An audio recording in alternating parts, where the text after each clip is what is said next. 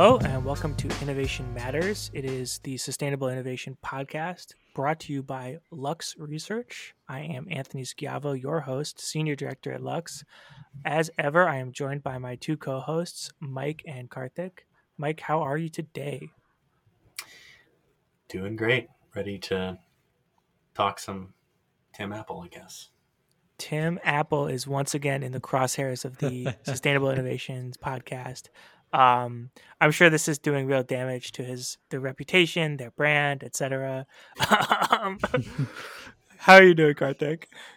Yeah, I'm doing all right. I was uh, quite excited to see the uh, the unveiling of the new Apple products because I have I'm immersed into the Apple ecosystem. So, uh, but it was not about the products. I would say that caught my eye. Nothing special. Are you are you a real like hardcore Apple fanboy? My uh, dad is a is a big stuff. Apple fanboy, but uh, oh, for real? he gets a lot of free Apple products from the company he works for. So that's how I got into the ecosystem. Now I can't get out of it. Being an Apple fanboy is just such like a 2007 coded behavior. Like I don't understand. It's like how people are like, yeah, it's the year of our Lord 2023, and I am an Apple fanboy. It's like, what, what is going on? I mean, no disrespect to your dad, but uh, like, well, why don't we start there? So I guess Apple they released a bunch of new products. They released one of the most painfully cringy corporate videos in a while. Um, and it, it, was all about sustainability, right? It's all about the sustainability of their uh, products. And, and, you looked into this, Karthik, so maybe you can tell us what what's going on. Yeah, I wasn't expecting what they put out. To be honest, I think it was about twenty minutes of their entire one minute twenty uh, one hour twenty minute presentation. Sorry, so it was quite a big chunk. Um, essentially, in this part of the video, Tim Cook and the rest of the Apple employees are talking Tim to Apple. Mother Nature. Tim his Apple. name is his name is Tim. let's, let's, just, yeah. let's just be clear. Yeah, so it's the position of this podcast. all right. Uh, so yeah, Tim Apple. He is uh, talking to Mother Nature, explaining how Apple is moving towards a more sustainable future, how their products are getting more sustainable. Um, their first product they unveiled, which was the Apple Watch, is supposedly 100% carbon neutral. They account for scope 1 emissions, scope 2 emissions, and scope 3 emissions on their products. They're completely moving away from virgin materials. And they also said they're going to be planting a lot of trees. Uh, they're going to, uh, you know, build rainforests in Paraguay. Uh, or I, I guess they've already built according to their claims. They also have saved about 68 billion gallons of water since they have introduced this initiative. And this is part of their big uh, initiative called as uh, carbon neutral by 2030 um, mm-hmm. and they say that all their products are going to be carbon neutral by 2030 uh, which was uh, it's quite a stretch but that's what they said yeah it's it's interesting and I, I know I, I uh, maybe we were talking about this and I presaged the, the that Tim Apple was in the crosshairs. Apple actually is probably the most sustainable electronics maker. I mean, you can argue that electronics at a baseline is not very sustainable you know the apple watch is not really a, fulfilling a critical need in human society but for a lot of their you know they're really on the cutting edge of not just the carbon footprint stuff which is honestly some of the weakest thing they've doing that they do but in terms of chemical sustainability they are the first to eliminate a ton of different harmful chemicals. Um, they have a really extensive chemical sort of maintenance list. They also are one of the few electronics, maybe the only electronics maker that is actively investing in and giving out loans to their suppliers for their suppliers to switch to green electricity. I think they have like over a, a five hundred million dollar loan program. The last time I looked, uh, to like build wind farms and solar panels in China and stuff. So like, legitimately, Apple is probably one of the most proactively sustainable companies in the world in terms of like the structural actions they're doing. Like, not a lot of people are out here like building wind farms for their suppliers, let alone for themselves. But, but Tim Apple dropped the ball because he's planting trees. And this is like the worst. this is like probably like the worst thing. Like I, I, I respect like okay, building rainforests, preventing deforestation. That is one thing. But like anytime a corporation says we're going to plant X number of trees in response to a sustainability problem, it's just like the stupidest thing in the world. It doesn't actually save that much carbon, if if any. In some cases, it could actually increase carbon emissions overall because the plants will ultimately re-release them uh, if they get chopped or burned down.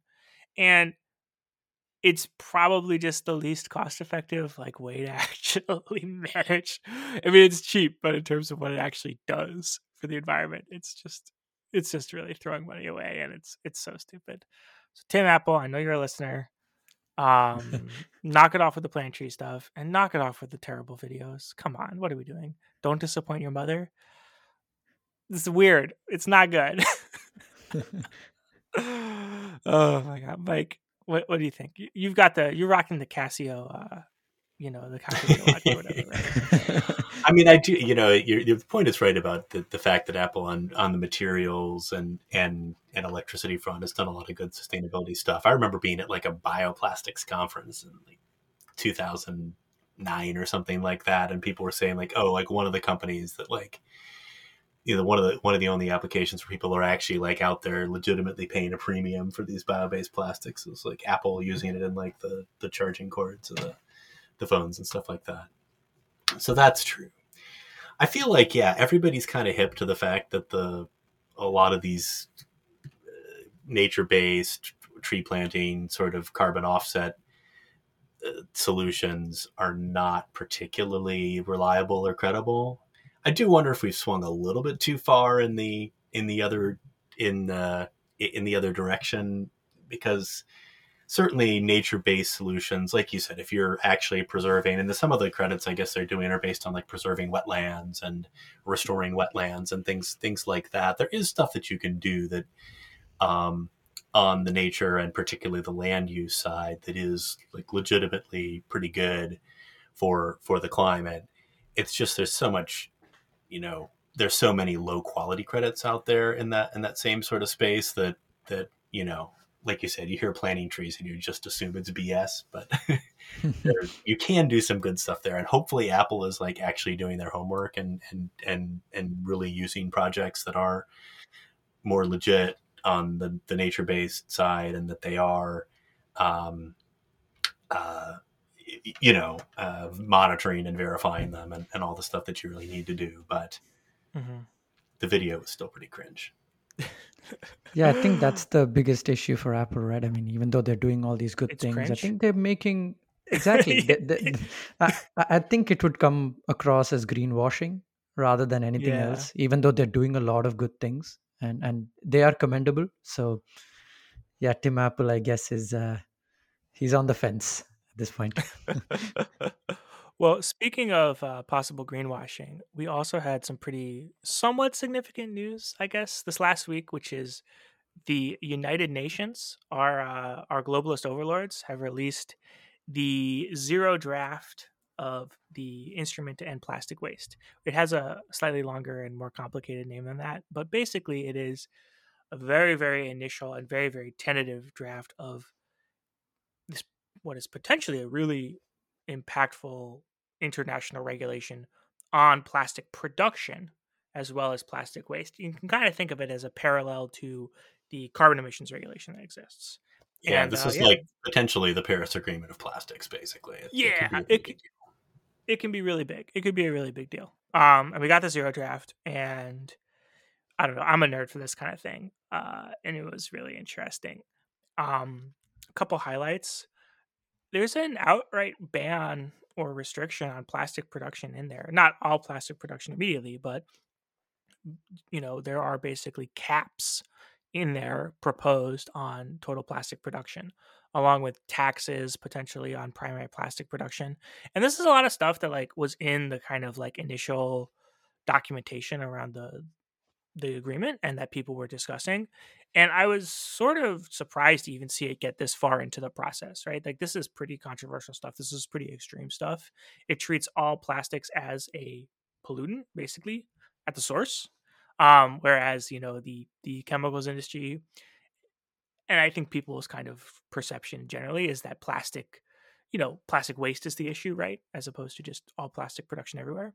Um and it's pretty substantive, right? Like there's not a lot of materials where we go out and say, yeah, like legally, you know, or internationally legally, you're sort of capped on production, right? Like we don't have this for steel, we don't have this for cement. It, it's it's a pretty shocking uh, type of type of law.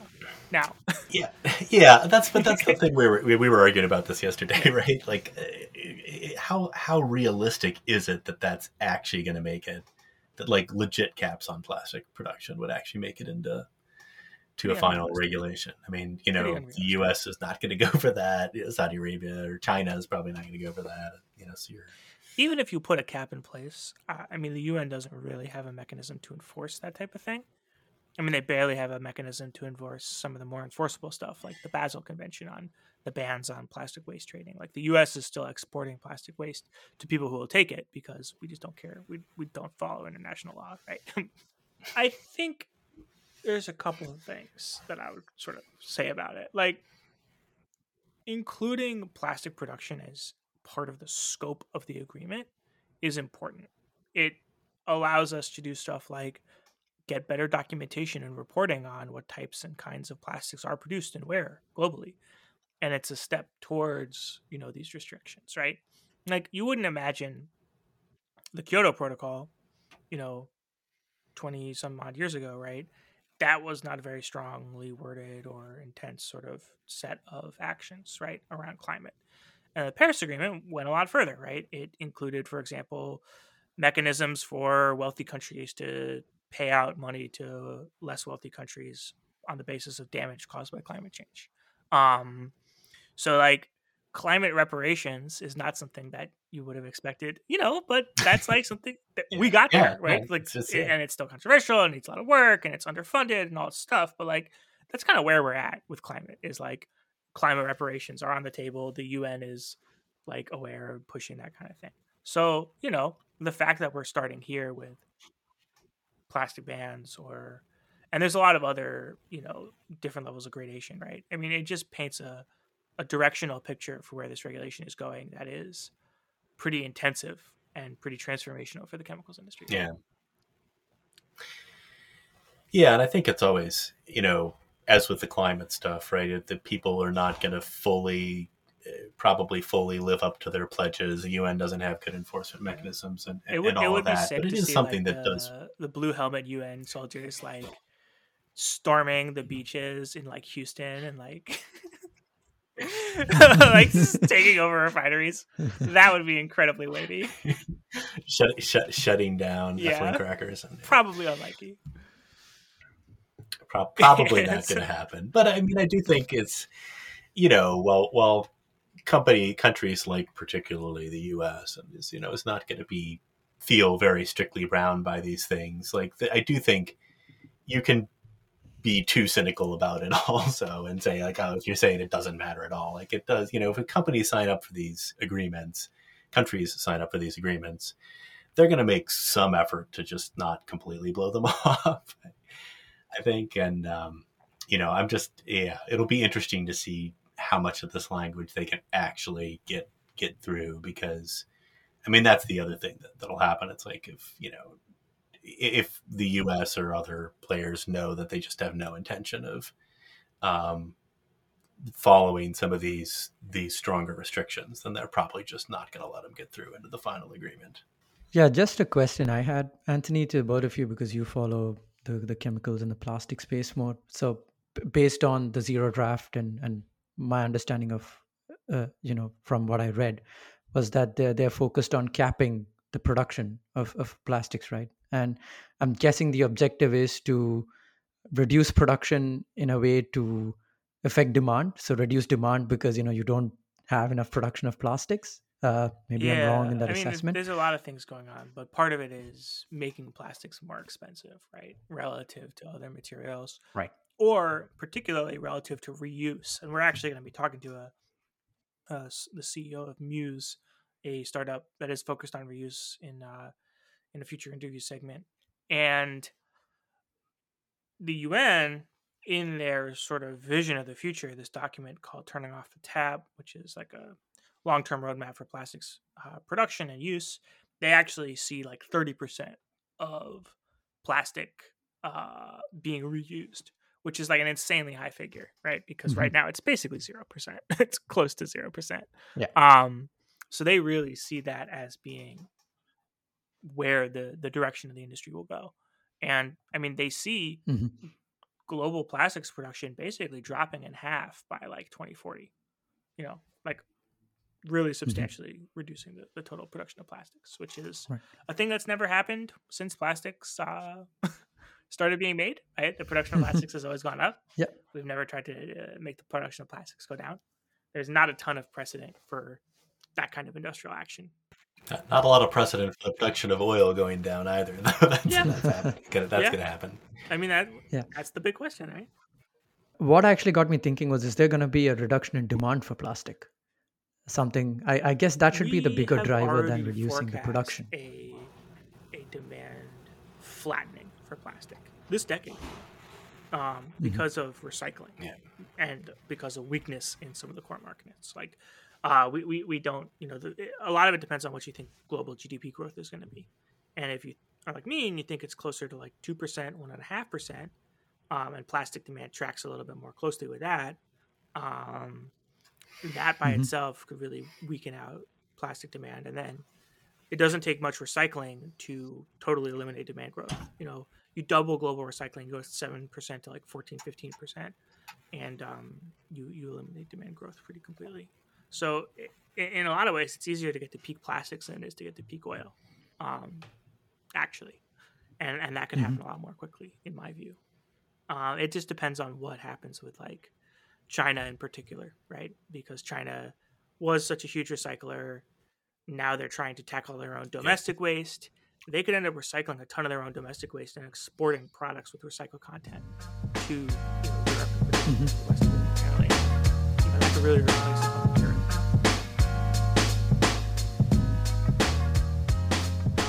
All right, we are back here talking now to Adam Litle of Sound Agriculture. Um, Sound is a startup company that's been having um, having some really interesting initial successes here in, in developing um, microbial biostimulants. So maybe Adam, you can kick us off by telling uh, telling our audience, or for those who aren't already familiar with that, uh, uh, what those are and what's uh, what's been driving the interest in um, in this area.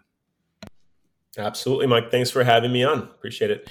So at Sound, we are a biotech company at core, and what we do is look at both inputs and traits in agriculture to create more sustainable food. We actually have uh, a couple different business lines. One is on the microbiome, as you mentioned, where we're distinct from a lot of the biological companies out there that create microbes, actual bugs that go into the soil, and they augment it by adding a few of those microbes that are beneficial.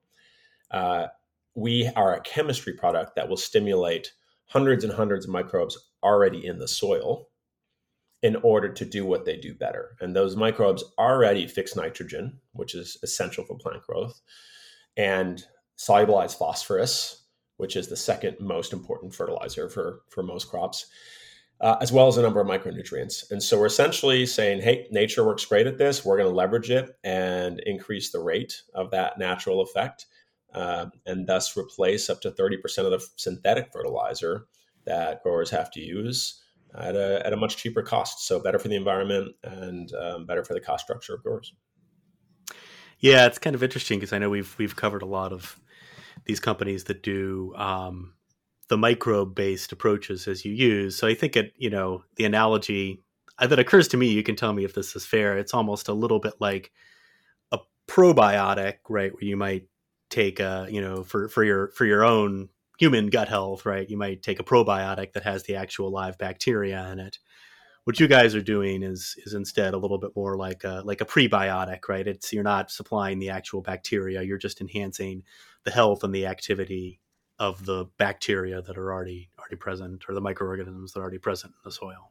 Spot on. That's right. That's a good analogy. Another one we like to say, uh, which is pretty accessible for folks, is it's like caffeine for the microbes. And so caffeine makes us uh, the coffee here. So yeah, yeah. There you go. Uh, think smarter, faster, uh, maybe run a little harder. Um, we we do a similar thing for the metabolic activity of the of the microbes. Um, and you can do that with a very, very, very low volume of chemistry. Uh, so it's a pretty nice, pretty nice use case, in fact. Yeah. Now, one of the I mean, you mentioned that's uh, you know better for the planet, better for for, for costs, um, and and and and for the crops. So what do you see as the major drivers of the interest in this from from your customers? Is it really really kind of heavily driven by the sustainability? Either you know we want to be able to claim to be more sustainable, or we got to comply with regulations, you know, versus more of the more of the cost savings and and increased yield or output. It's definitely a dual value prop in that regard. So you've hit both of them. One is sustainability, one is cost. But um, it, it's primarily cost. If you are a grower, uh, you you you will care about sustainability, but sustainability means different things to different people. And for them, it's about sustainability of their operation. They're often multi generational growers who might be fifth generation and want to make sure that it's still around for their grandchildren. And farming is a very difficult industry, both in terms of the work involved and then the the financial risk. Uh, so fundamentally, the profit and loss and having a good ROI on products is is the constant battle. And then I'd say uh, secondary for most is going to be that environmental benefit. And uh, where we come in, and, and, it depends on who you ask. Some people really care about the water quality piece. Some people care about the soil health piece, um, stopping stopping degradation of the soil itself and topsoil. And some people care about the carbon impact uh, because nitrous oxide coming from nitrogen is 300x more potent than CO2. Um, so, so really, if you abstract from this, you've got your customer base growers who want to do this because it saves money and it's easier to use. Four gallons of our product replaces a semi truck of nitrogen fertilizer that comes from natural gas. And, and for a lot of the other interests, government, a lot of the urban centers is um, agriculture can be a force for climate good instead of climate bad. So it's a nice win-win in that regard. Right. Um, speaking about the win-wins, um, I don't specifically cover agriculture, um, and you know, as I mentioned, I love eating food. I think everyone lives to eat, but looking at specifically um, an analogy that came into my mind was when I look at agrivoltaics, which is one application I look at. Um, all of the ag businesses that want to get into agrivoltaics, their biggest concern is, you know what, I, I don't mind adding solar panels on top of crops as long as they don't affect the yield and the quality of the crops that come in. So when you introduce a new solution like this, um, what's the perception that the consumers, uh, uh, by consumers I mean your customers specifically, have? Are they thinking about harmful side effects? So what's the first thing that comes into their mind, and you know how does your solution address those things? Yeah, that's. I mean, that's a good analogy. Um, here, and I think that off target effects or the indirect effects is certainly one question. It's not the primary one, though, Karthik. The primary one is does this thing work? So is it snake oil or is it really going to work on my fields? Because there's been hundreds of claims to impact yield and agronomics uh, in agriculture. And uh, there's a lot of skepticism because it's not that that they don't work or it's really snake oil. It's that they usually don't work everywhere. And there's so many different conditions that a grower usually thinks that his or her fields are are bespoke, unlike anyone else's. And so there's a there's a um, barrier to say how do you prove that it works? How do I make sure I'm not losing money in order to get adoption of the entire farm? And there, there's a few techniques that we've employed that, that tend to work quite well and they're a little different. We have a, a performance guarantee, um, which is beyond just like words on a box, where we actually will cut a check to the grower if it doesn't get them net positive ROI. And we've done that in the past. Um, we, we had to do it with less than 1% of our sales, which was great um, because the efficacy was so good. And it gets people to buy higher volume because then instead of saying, hey, I'm going to try it on 50 acres, which might be one two percent of a of a typical production ag farm. Mm-hmm. I'll try it on a third of my farm, and then you get the benefit to the grower much faster over a couple year adoption curve while reducing your risk. And as a company that's venture backed, you can get past a lot of the challenges, which are ag moves too slow to get venture capital money. Yeah, it's funny. It's funny you mentioned that because I was uh, I was reading one of our uh, colleagues, Deepesh, who you know, had written a report about biostimulants a, a, few months ago. I was going back and rereading that in preparation for this interview, and he uh, he used the exact same words, uh, "snake oil perception" around the around the challenge. so that, that's, that's, something people really say out there, right? Oh yeah. Um, I was curious to follow up on that because one of the things I've I've also been been looking at uh, myself a lot over the last.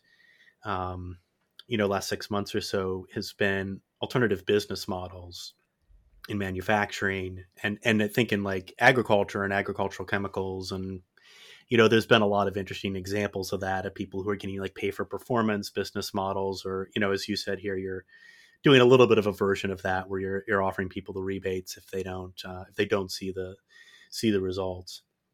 Is that something that you've you've thought about or explored into kind of other ways to um, uh, you know get into more explicit pay for performance or um, you know other business models where you're linking up more with precision agriculture and you know kind of charging people by the hectare instead of by the amount of product right?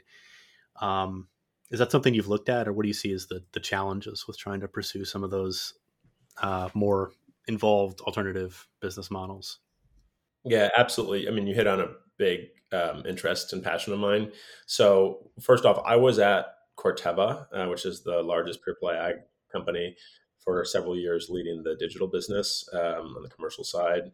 Several years before that, I was at, I was uh, on the founding team of Granular, uh, which was which was the leading SaaS company for growers. And so we looked a lot at enabling those alternative business models using data. Uh, and they haven't really worked at scale yet, to be honest. But um, a lot of the bigs have tried them as well as startups, and it's going to work. It's a question of how or when because there's so many variables in agriculture, more than almost any other uh, industry. Think of it like a manufacturing plant outside with all the additional variables that manufacturing has, right? And right? Um, mm-hmm. And so, how do you isolate what causes something? That's that's tends to be the key. Um, when also you only have one data point per year, because with corn right. single growing season, two if you look at both hemispheres. So um, that's the nut to crack. Uh, how how we look at it is, first of all, we we um, we have a very high and good understanding of our mechanisms of action and how this works because we've used it now for six years in the field. We're not a we're, we're a commercial growth stage company, right? We're we're getting over 20 million of sales now. We were we passed million acres a couple years ago, so we're one of the top companies in in ag tech startups in terms of scale and revenue and all that. So we have enough heft to actually de-risk this. And we came out with a fertilizer reduction guarantee this year. We're actually just launching it um, in the last few weeks, uh, and today at Farm Progress Show, uh, which is which is happening where we will cover up to $100 per acre of potential yield loss if you use our product to replace 25 pounds of nitrogen and phosphorus because it, it stimulates enough to replace at least that. So, what that does is it says, I'm going to take away the skepticism and allow behavioral change. And this is for a product that sells for $18 an acre max. So we are we are underwriting up to uh, more than five x the value of what we're selling. So now we're not just selling an input anymore. We're selling a solution on the nutrient efficiency side and soil health side that has an embedded underwriting project that product that we're giving away for free as part of what we're doing because we're so confident in this. And I really want all the companies in the industry to start doing this because it's more incumbent on us who knows our product, our technology, and have the balance sheets and investors to take that risk than it is to ask a family farm to do that when they don't know anything uh, in terms of the product really and only have 40 chances of profit. So i really think this is the future. I think the trick is how you execute those. We can go into more detail there but um, we're we're starting to really scale this on our end at least. Yeah. You mentioned, um, well, I mean, you mentioned the balance sheet for one point. So you, you, guys, uh, despite uh, as you pointed out, maybe some challenges with ventures ventures investing in uh, venture capital investing in agriculture. You've uh, you've been successful on that front. You, I think, most recently closed to 75 million Series D. Um, and you know, you've also uh, so Bayer, I think, is one of the one of the strategic investors. You've you've you've mentioned there's a number of other uh, kind of strategic partners that you have. Is is that you know kind of as you see it for a startup? In this area is is it really important to be able to work with those sort of large companies and um, to win that trust of the the customers? And um, you know and what is it that that makes a good corporate partner for you? We are lucky enough um, to have a really great slate of investors and, and, capital partners and that is one of our strengths.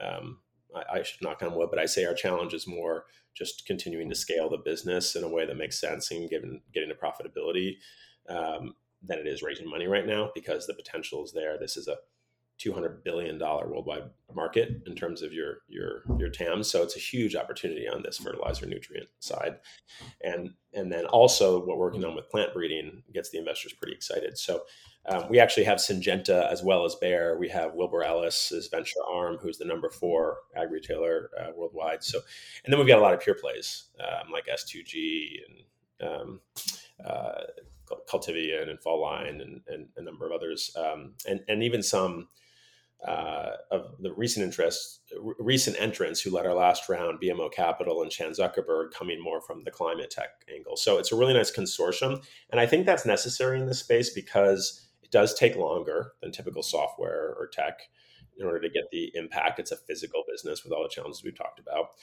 and two, it's really hard to fully disrupt the industry. I'm not saying it's impossible, but you actually, you literally haven't seen it yet no one has disrupted agriculture. People have evolved agriculture. So while there might be a day that some someone does that, I believe a better tactic is to work with the incumbents and help evolve them faster because they want to work with partners like us who are going to innovate faster than them and they know it. And then they can bring in that innovation and help scale it. So that's been our tactic. We're, we're, we're more of a uh, call it fast evolve than disrupt mindset. and so far, so good because we've had partnerships with Syngenta to do this in China. We've got a partnership with Mosaic, which is a top fertilizer company, to do this. Uh, look at LATAM. Uh, there's there's partnerships on the on-demand breeding side with um, Grupo Mario and um, others. A lot of others I can't name, both on the food and the ag side. So we're very much a partner-driven approach, in addition to selling direct in the US. Uh, yeah, so uh, because you also have to directly deal with farmers and you know customers, uh, even though it's sort of B two B, I would look at it sort of like B two C because you know the farmer essentially has to you know sub sell food to people. Um, so, yeah, I call I call this a prosumer market, not a consumer, because we are not selling to the consumer, but we mm-hmm. it's it's sort of a SMB type if you want to classify it as a market. Yeah. Yeah. So uh, looking at that specifically, and because this is very consumer centric, um, and this is the Innovation Matters podcast. So just wanted to quickly ask you on your thinking and your thought process behind how you factor in consumer perception and farmer perception when it comes to, you know, taking decisions that are uh, in line with sustainable innovation. we we have the consumer who influences all of this, and uh, we use that and um, are responsive to it in terms of the sustainability side fundamentally. So the consumer, while they it's not always top of mind, um, really does care about where their food comes from from a soil health perspective. There's a lot of truth and increasing awareness that uh, a better nutrient density for your fruits and vegetables is healthier for you, and that comes from healthier soils uh, and nutrition programs. And when you have too many synthetics on your fertilizer side, you actually can kind of kill or depress the microbiome. It, it's like a muscle that atrophies, and that results in worse things for the food itself as well as the environment. So, from a combination of um, broader impact the consumer cares about, climate change, et cetera, water quality where we will reduce the amount of nitrates and phosphates in water by up to 50%. And then that um, soil side uh, for, for plant health uh, and nutrient density, it's a big factor. And that helps us sell because growers recognize their customers are the consumer. And this is a tailwind that's not going to end. Yeah, I think the other thing I was I was curious to ask about on on that front is what you see as and, and how you see uh, kind of the policy drivers here, right? Either on the sort of the demand side and incentives for greenhouse gas reduction or or sort of on the supply side, right? There's a big industrial biotech, biomanufacturing push from the Biden administration. Do you do you see those uh, those type of policy moves as as driving this this area forward in in ag? We do absolutely. So uh, as part of the money that flowed through on the Inflation Reduction Act, there's um, there's a lot of climate smart uh, investments from government. So I think it's at this point up to three billion um, that was allocated for climate smart activities, and that includes nitrogen reduction, given how how harmful that is for the environment. Um, it also includes broader regenerative ag practices, of which we are a tool, we're an enabler. Because if you have a healthier soil microbiome and more vibrant microbiome, you can you can go to full regenerative faster and have have a healthier um, healthier food food production and everything else we've talked about. Um, so there's monies going through from the federal government. There's also uh, a lot of local money at the county level and otherwise with watersheds at the state level because agricultural runoff leads to carcinogens and dead zones and waterways that um, Chesapeake or Nebraska watersheds or Illinois other areas. So uh, there's different angles for sure, and we we try to tap into those. Um, fundamentally though i think in terms of scalability that takes time so i view that as icing on the cake not a core thing mm-hmm. that i'm dependent on with our business model yeah absolutely i think it's uh you know obviously with a lot of the things in the ira you know the green hydrogen subsidies or whatever you're creating these markets that are very you know i won't say purely but very heavily subsidy driven so i think it is it's good. It's a strength that uh, that your uh, your business isn't as as reliant on those. Yeah, I I won't turn it away. I, I wouldn't mind it if they put a little more in. I, I, actually do think it's pretty low in agriculture relative to the energy side and infrastructure, and given the carbon and other impact, it's it's disjointed in that way. So I I I think to really scale, that is more of that is required um, because it is behavioral change. But you know, as a as a private startup, I'm we're going to do everything under control to do it regardless of that. Yeah. Yeah, well, I think we'll be we'll be on the lookout for more more action on that front and uh, be continuing to follow the the, the progress at Sound. But uh, thank you very much for the for the time. I appreciate it. Enjoy the conversation, and uh, we'll keep uh, we'll keep in touch. Yeah, Likewise, uh, great questions and conversation. Thank you, Mike and Karthik. All right. Thank you very much. And we'll talk to everyone next time on, on Innovation Matters. Innovation Matters is a production of Lux Research. For more, visit www.luxresearchinc.com.